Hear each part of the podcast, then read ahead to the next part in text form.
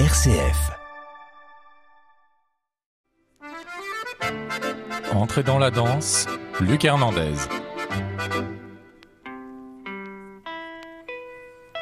Bonsoir et bienvenue dans ce nouvel épisode d'Entrée dans la danse.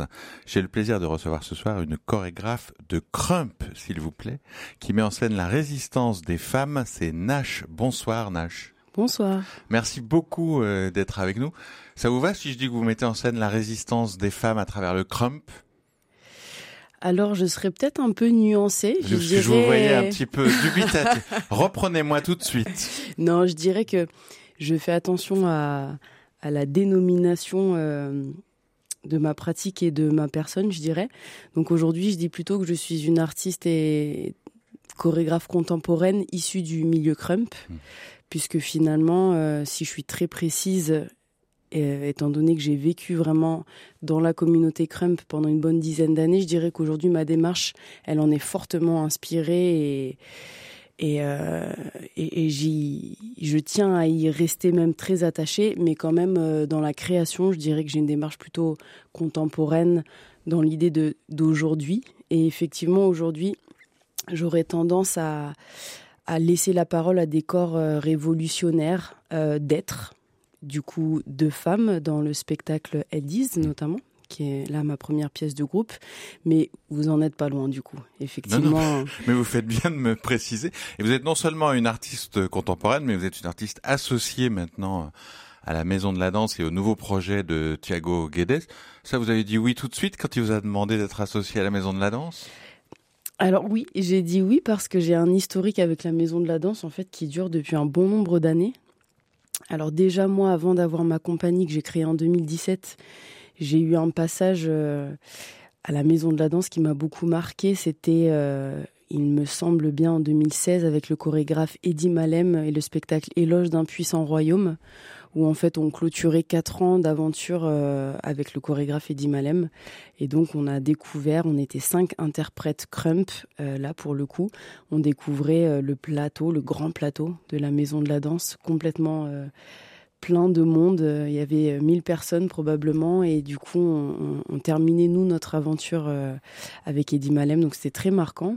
Et ensuite, j'ai été énormément soutenue par la Maison de la Danse euh, dès mes mes premiers pas de chorégraphe, de tentative d'écriture, euh, donc sur le solo euh, Cellule, euh, Beloved Shadows, enfin en tout cas ils ont toute l'équipe euh, entière a suivi mon, processus. Du coup pour moi c'était une très belle invitation et j'étais très contente. Alors on va parler évidemment de votre évolution au-delà du crump, mais nous, nous savons, moi j'ai révisé avant de venir ce qu'est le crump, mais si vous deviez euh, expliquer à quelqu'un qui ne sait pas ce qu'est le crump, oui. euh, voilà, comment vous avez découvert le crump et comment vous le définiriez? Alors du coup, les premières fois que j'ai dû euh, expliquer qu'est-ce qu'était le crump avec quelque chose de visuel, on va dire une image, j'en parlais soit comme un, un gospel décor, et ensuite, euh, j'ai réalisé que j'aimais l'associer euh, au flamenco. Alors, je disais que c'était un flamenco des banlieues, euh, réinventé, version année 2000.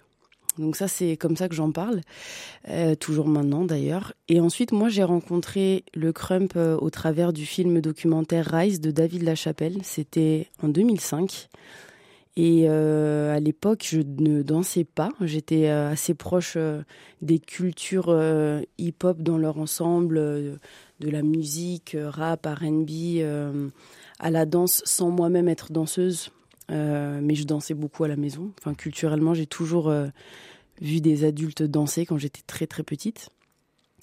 Et, et ça m'a énormément marqué. Le crump, pour moi, c'était encore différent que ce que je connaissais de la danse hip-hop. Il y avait un autre enjeu, celui du rituel, euh, du lâcher prise. Il y avait dans les images de David Lachapelle un côté très, euh, je dirais, spirituel. Mmh. Et là, vraiment, ça m'avait, euh, ça m'avait vraiment interpellé ce jour-là au cinéma.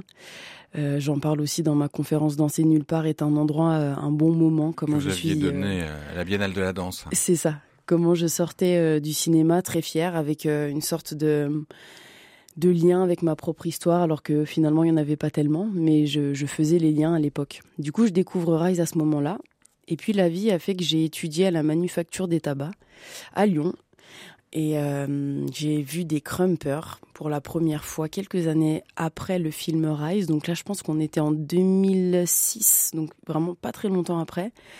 Donc trois crumpers euh, qui étaient là sur l'aile ouest à, à, taper du pied, à faire des stompes, à s'entraîner. Donc je suis allée les voir. J'étais serveuse dans un café juste en face. Et c'est comme ça que concrètement j'ai eu la chance de pouvoir rencontrer des, protagonistes de l'histoire du crump. Et avant la danse, vous disiez petite, vous voyez beaucoup de gens danser. C'était quelque chose de familial où il y avait des danseurs euh, dans votre famille? Ouais, c'était c'était quelque chose de familial. Alors moi, je suis euh, du coup euh, capverdienne. J'ai des parents euh, qui sont nés au Sénégal, et c'est vrai que donc je suis née à Bobigny, à la Cité de l'Étoile, dans le 93, en banlieue parisienne. Et en fait, j'ai jamais vraiment questionné le fait que on pouvait ne pas danser dans certains foyers. Pour moi, c'était quelque chose qu'on faisait toutes et toutes. Et, euh, finalement, oui, mes parents, je les ai toujours vus danser pour des anniversaires, euh, pour des fêtes, sans fêtes. Euh, mais la musique a été très présente à la maison et du coup, la danse dans la foulée aussi était était très présente. Donc j'ai vu des, des petits appartements bondés de gens qui dansaient en sueur. et en fait, pour moi, c'était... oui, c'était comme ça. C'était absolument naturel. Et le fait de devenir danseuse et chorégraphe, à quel moment de votre parcours vous vous êtes dit, bah maintenant c'est mon métier, c'est ce que je veux, c'est ce que je suis. Je suis une chorégraphe à part entière avec ma compagnie? Alors ça, ça vient bien plus tard. Et euh, je le nomme toujours, mais je pense que c'est très important. Eddie Malem a été euh, important dans cette décision parce qu'il m'a beaucoup questionné sur qu'est-ce que j'avais envie de faire justement euh, après l'aventure euh, de compagnie euh, avec sa compagnie. Du coup, j'ai été interprète pour d'autres artistes, chorégraphes et metteurs en scène. et au bout d'un moment, j'ai réalisé que, effectivement, j'aurais bien voulu prendre la parole, la mienne, et essayer de concevoir des projets qui étaient les miens. Premièrement, je me suis dit que j'aurais tout intérêt à faire une école de chorégraphe, par exemple. Donc, je me suis renseignée euh, quelles étaient les écoles, euh, Parts, la manufacture. Et finalement, euh, je me suis dit que c'était un peu tard pour moi, peut-être, de faire une école. Puisque j'ai commencé à crumper, j'avais 22 ans. Et je pense que quand l'idée me vient que je pourrais peut-être avoir une parole de chorégraphe, j'avais déjà 26 ans. Et, du coup, euh, je me disais qu'il fallait peut-être plutôt trouver ma spécificité en tant que chorégraphe, mmh. issue du mouvement Crump, tout en étant toujours curieuse parce que j'étudie toujours beaucoup. Mais je me, j'ai senti en tout cas voilà qu'il fallait peut-être euh, juste foncer, aller mmh. vers son risque, essayer quelque chose, aller voir des gens qui m'avaient vu sur scène euh, avec d'autres chorégraphes et leur parler de mes démarches et d'avoir leur avis. Et du coup, voilà, 2017, je me dis, allez, je me lance et je crée euh, ma compagnie, la Nash Van Van Dance Company, qui est un clin d'œil au groupe euh, Los Van Van de Cuba. Absolument. Sachant que aussi mon nom de famille, c'est Van, V-A-N. Donc il y avait plein de, liens comme ça. Et, euh, et, je crée le solo Cellule en 2017. Et après, me nommer chorégraphe, je sais même pas si aujourd'hui euh, je pourrais le faire. Je trouve ça assez obligé, complexe. Vous êtes associé à la maison de la danse. oui, mais alors du coup, comme euh, c'est un clin d'œil, mais j'aime beaucoup rire de ça, mais je serais incapable de suivre une chorégraphie. Alors, il faut il faut se mettre juste au travail et le faire. Mais c'est vrai que euh, quand on commence avec un peu rien, qu'on est autodidacte, je trouve que les mots euh, sont très importants. C'est d'ailleurs l'expérience que j'en fais sur le spectacle. Elles disent, mais euh, mais des fois je me dis bon, est-ce que vraiment euh, j'ai l'audace de me dire chorégraphe affirmé Voilà, j'aime dire que je, j'aime dire que je cherche en tout cas. Bah écoutez, Chet Baker jouait de la trompette mieux que tout le monde. Il lisait pas du tout la musique. Hein. C'est vrai. Donc, oui, ça c'est vrai qu'il n'y a pas une manière en même temps de, de créer. Donc je pense que là, vous êtes une chorégraphe absolument, absolument à part entière. Vous, vous dites que la voix est importante dans le spectacle Eldiz euh, qui était donné au festival Sansutsu. Vous avez notamment travaillé avec quelqu'un qu'on a eu le plaisir de recevoir aussi dans cette émission, c'est Flora Detra. Et donc là, il y avait une dimension, on parlait de la dimension spirituelle euh, que vous trouviez dans le crump. C'est une façon, en tout cas chez Flora Detra, d'utiliser la voix aussi pour aller chercher des imaginaires, de l'au-delà, cette dimension spirituelle justement, c'est un peu euh, dans cet esprit que vous utilisez la voix, c'est-à-dire un peu de façon déconstruite, si je veux utiliser un mot de journaliste. Oui, mais c'est un, un, beau, un beau mot. Oui, effectivement, j'ai eu une super rencontre avec euh, Flora. Euh, on s'est rencontrés il y a quelques années déjà. C'était au Centre national de la danse et, et, grâce à Carole Rambaud, ancienne directrice des espaces pluriels, qui nous avait invités toutes les deux lors d'un une rencontre Canal, je crois que ça s'appelle toujours Canal. Et donc, oui, avec Flora, je, l'ai invité à, réfléchir sur c'était quoi cette voix. Alors pour moi, issu du crump, la voix c'est beaucoup la hype, qui s'écrit H-Y-P-E, qui est en fait euh, le rituel d'encouragement euh, du danseur qui est en train de, danser dans le cercle. Donc quand tu hype, en fait, c'est une sorte de cri de guerre ou une approbation ou un soutien pour dire à une danseuse, à un danseur, vas-y encore, ou alors quand la, la personne vient de de, vraiment raconter quelque chose de très puissant. On est avec elle comme un olé Thomas du, flamenco, mais nous à notre, à notre manière. Et du coup, euh, j'imaginais une sorte de chorale dissonante, polyphonique euh, avec cette hype-là. Et donc, j'interrogeais Flora à cet endroit. Et elle m'a fait découvrir euh, des superbes belles références. On s'est euh, comme ça un peu renvoyé la balle. Et finalement, sur Elle 10, effectivement, on déconstruit beaucoup et je réalise que la voix, euh, elle est venue aussi grâce au corps. Donc dans mon processus de recherche, je passais vraiment par des gros moments d'improvisation. Euh, on éprouvait les corps et j'ai invité euh, mes danseuses et moi-même à à tenter de mettre des mots, alors pas forcément des, que des mots d'ailleurs, des respirations, des râles, du son de gorge, ce que j'appelle les vibrations de gorge, essayer de voir tout de suite après la danse, à chaud, qu'est-ce qui peut venir. Et ce qui est arrivé, c'était assez inattendu pour moi, c'est qu'il y a eu, euh, oui, des, phrases, euh, des mélodies, euh, des choses qui venaient de nous, mais aussi d'imaginaire, d'inconscient. Et on a une parole qui est venue un peu raconter quand même, je pense, que le, le corps qui subit de la violence, le corps qui est abusé à un endroit. Mais c'est venu de manière tellement surprenante qu'on en a ri beaucoup. Et ça, j'ai voulu le garder, que cette prise de parole soit tentée, avortée, reprise, hurlée, pas forcément éloquente à certains endroits, mais qu'elle avait une valeur. Et finalement, ce que j'ai réalisé, et c'est aussi un, aspect assez spirituel, euh, mais c'est que c'est pas évident de faire récit. Euh, quand il s'agit de, de parler euh, d'un corps qui, euh, oui, qui, qui est un peu sensible et que des fois la voix ne vient pas, mais qu'il fallait accueillir cette sensibilité-là et cette fragilité-là. Mmh. Donc oui, les voix sont venues un peu soignées, sont venues parfois dénoncer, alors sans une dénonciation très violente et très virulente, mais je pense qu'elle est d'autant plus entendue et entendable parce qu'elle elle parle à, à tous en fait. Et ça, est-ce que c'était euh, à la base une, dimension du crump peut-être plus forte que par rapport au hip-hop, euh, au-delà de la dimension spirituelle euh, dont on parlait, dans les mouvements du corps, est-ce qu'il y a une forme d'exutoire de la violence qui est présente plus que dans le hip-hop, par exemple?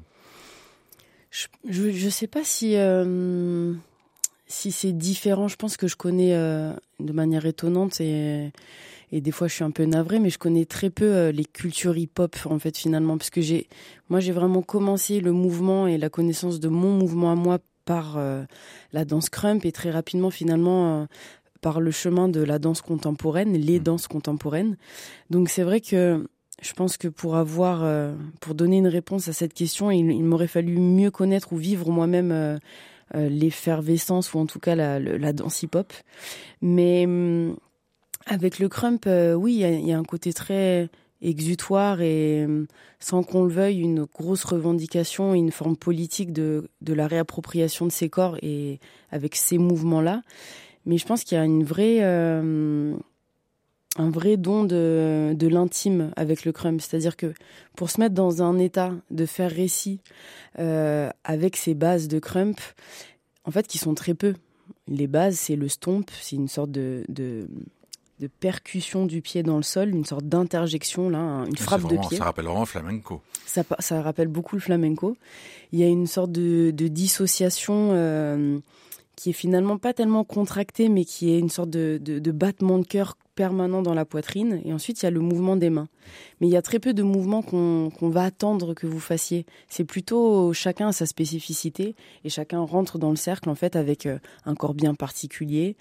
Euh, et plus vous allez avoir votre mouvement spécifique et plus vous allez être acclamé en tant que crumper parce que vous faites la différence.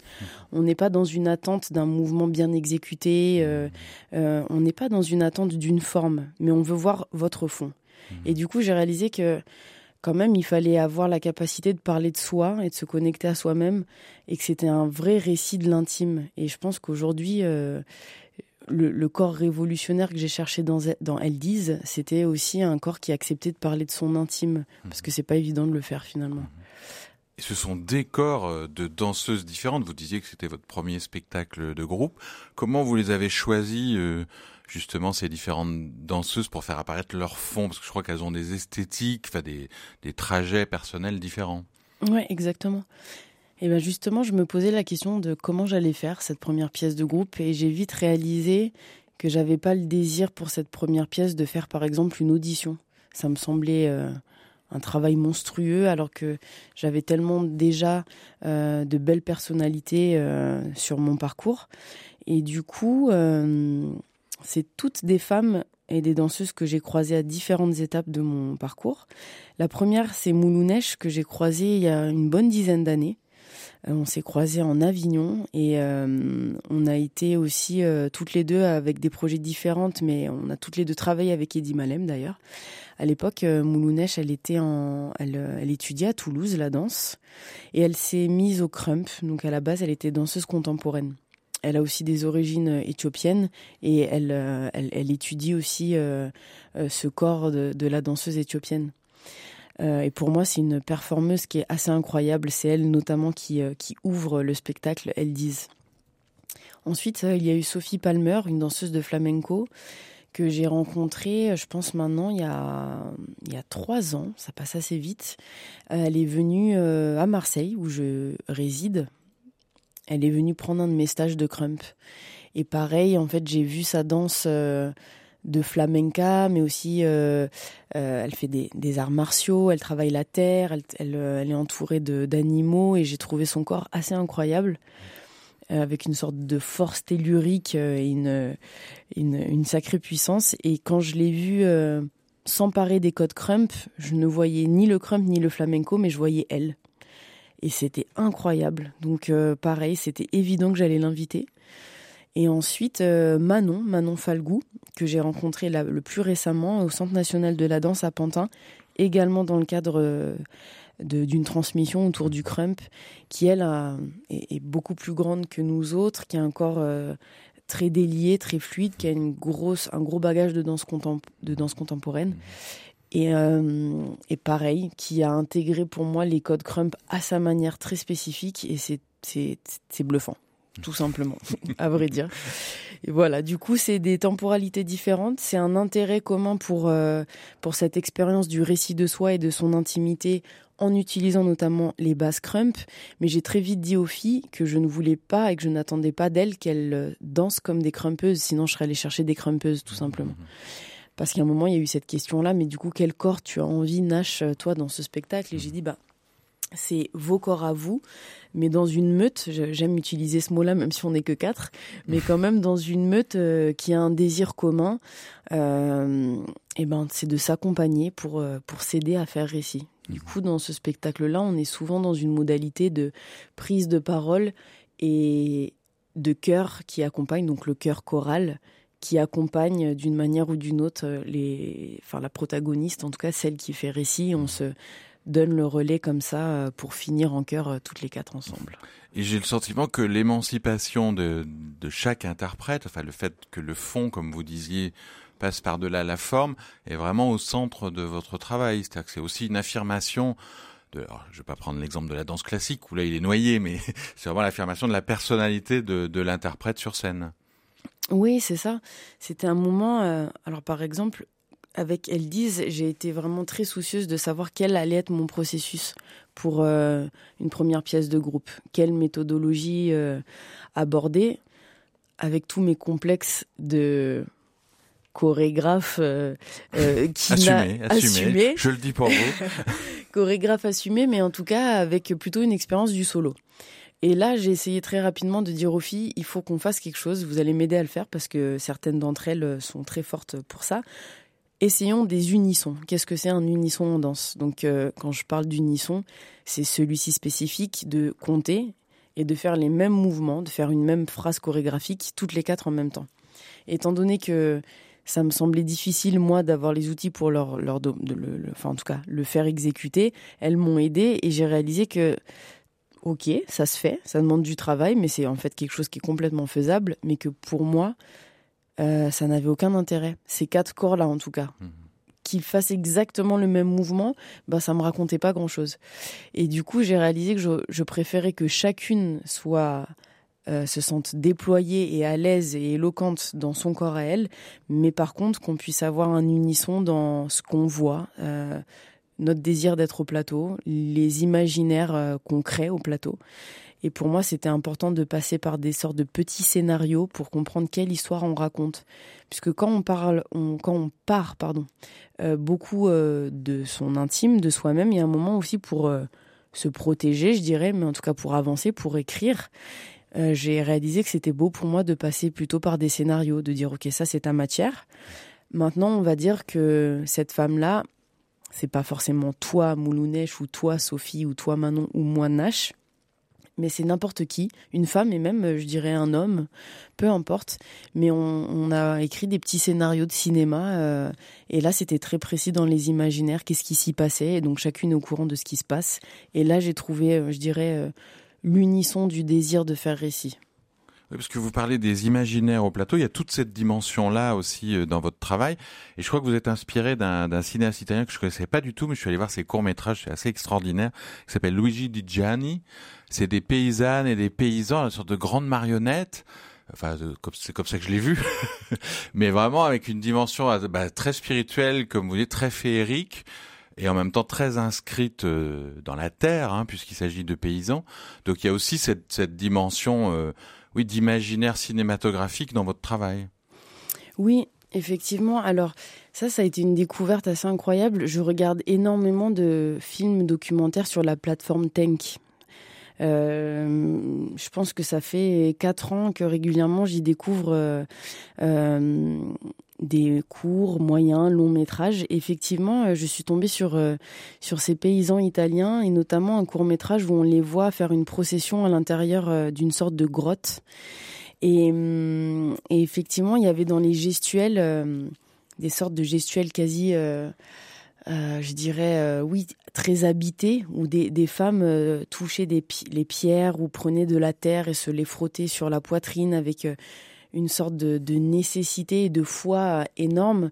Et en fait, j'étais quand même subjuguée par, euh, par tous ces mouvements-là. Euh, euh, et j'ai réalisé que en crumpant, mais en, dansant de manière générale, ça, il me semblait qu'on était dans, dans le, les mêmes types d'états. rendre quelque chose sacré, épique. Et j'ai trouvé ces corps de paysans complètement épiques et en même temps assez, assez hallucinant de, de les voir entrer dans, oui, de glisser dans une sorte d'univers euh, qui semble très lointain de la réalité, mmh. à questionner la pierre, à chercher des réponses dans la pierre. Et j'ai trouvé ça très beau euh, de voir aussi euh, des femmes en prière. Alors le crump, c'est Kingdom Radically Uplifted Mighty Praise. C'est pour ça que je préfère que ce soit vous qui le disiez. Voilà. en français, très littéralement, ça donnerait un royaume qui euh, radicalement surélevé ou qui, qui, vous élève grâce à une prière puissante, à une manière de s'adresser. Et en fait, il y a, y a, quand même euh, cette dimension euh, ouais, sacrée et, et j'aime beaucoup le mot épique. Mais hum, de ne pas se contenter du réel, mais de s'imaginer le, surnaturel quasiment. Mmh. Et là, oui, j'ai voulu euh, dire aux filles, alors regardons ces, personnes-là qui ont la nécessité de, créer une, une puissance au-dessus de tout pour tenir. Et j'ai l'impression qu'à un moment, le crumb, pour moi, ça a été ça. Je me suis réinventé une identité, je me suis réinventé un rituel pour tenir bon. Et en fait, euh, c'était même plus finalement que tenir bon, c'était juste vivre mhm. euh, et, se connecter à soi, se connecter aux autres aussi beaucoup. Je pense qu'il y a un gros enjeu de la communauté d'une avec le crump, et maintenant dans ma démarche, moi qui ai quitté euh, les formes solo, le plaisir d'être ensemble au plateau et de, de, s'amuser. Alors, il y a le côté glissement euh, aussi vers le burlesque et le quasi clownesque dont elles disent, c'est-à-dire qu'un moment pour tenir le discours du corps dramatique qui nous dit que, que, des fois, c'est pas facile, et ben en fait on, on, rit beaucoup. Et je pense que le crump aussi euh, euh, intéresse d'ailleurs beaucoup les, les, clowns. Et nous, nous, enfin en tout cas il y a un lien pour moi qui est, qui est clair avec le clown même si c'est vraiment deux choses très distinctes. Mais il y a aussi un moment euh, cette manière de dire on sait toutes et tous que c'est pas évident rigolons-en. Mmh. ça n'apporte pas forcément des solutions mais en tout cas ça nous permet d'être plus subtil dans certains discours et de communier et de communier mmh. Alors Nash, vous étiez à la précédente biennale, vous serez puisque vous êtes artiste associé à la prochaine biennale. Alors, ce sera aussi un spectacle un peu clownesque, un peu épique. Vous savez déjà euh, quelque chose du spectacle de septembre à la Biennale de la danse?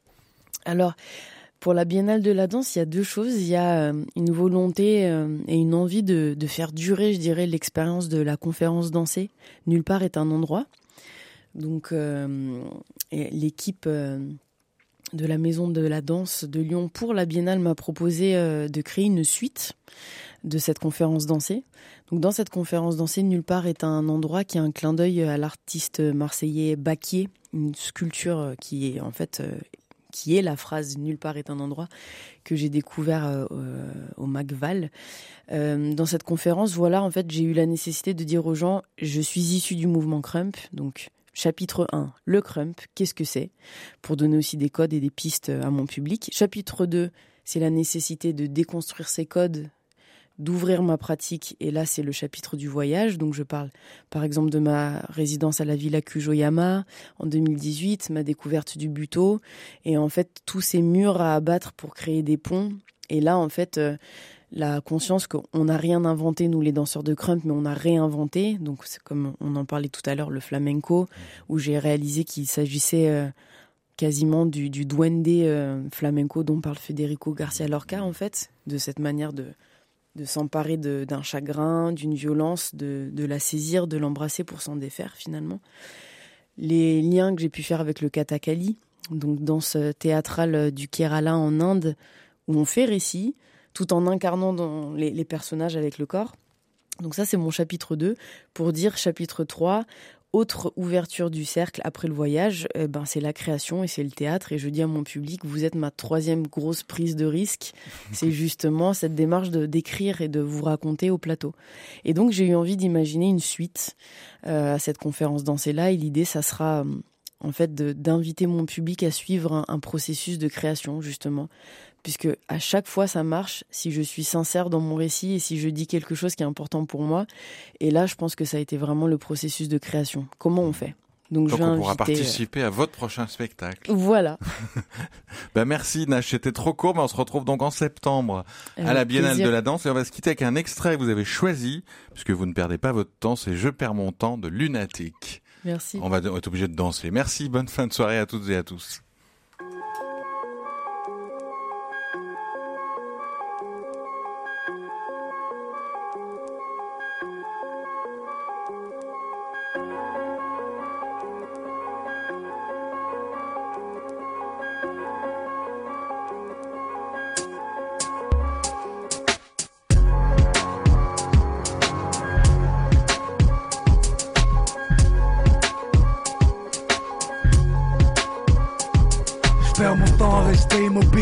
La terre tourne et que le tréau nous contemple tous. Squatter les dépôts pour les mêmes causes immobiles, menottes argentées sur peau d'or, que la bactade sur pudeur, inégalité pour mot d'ordre, ici y'a rien dessus. Je perds mon temps à me dire je finirai bien par leur tirer dessus. Mater les murs de Boulogne d'ici, voir le matin remplacer l'aube et ainsi de suite. Je perds mon temps à écouter que ça insiste lunatique, dans la violence incite. Trop de jeunes s'en battent que le monde leur appartient. Continue de ronfler quand le soleil atteint le zénith. Vrai, chaque minute est précieuse, on en dépense à trop rêver. Combat sans trêve pour accéder à ce qui nous est permis. Des heures endormies sur des feuilles blanches. Mais lunatique, à tout moment se déclenche, nos freestyle avalanche. Des instants gâchés à perdre ses illusions. Du sang et des proches, sa raison et puis le contrôle. Je perds mon temps comme un assassin en cavale vivant caché. Comme un innocent en tôle. Comme un dealer à qui personne n'a acheté. Comme un gars dans un hôtel.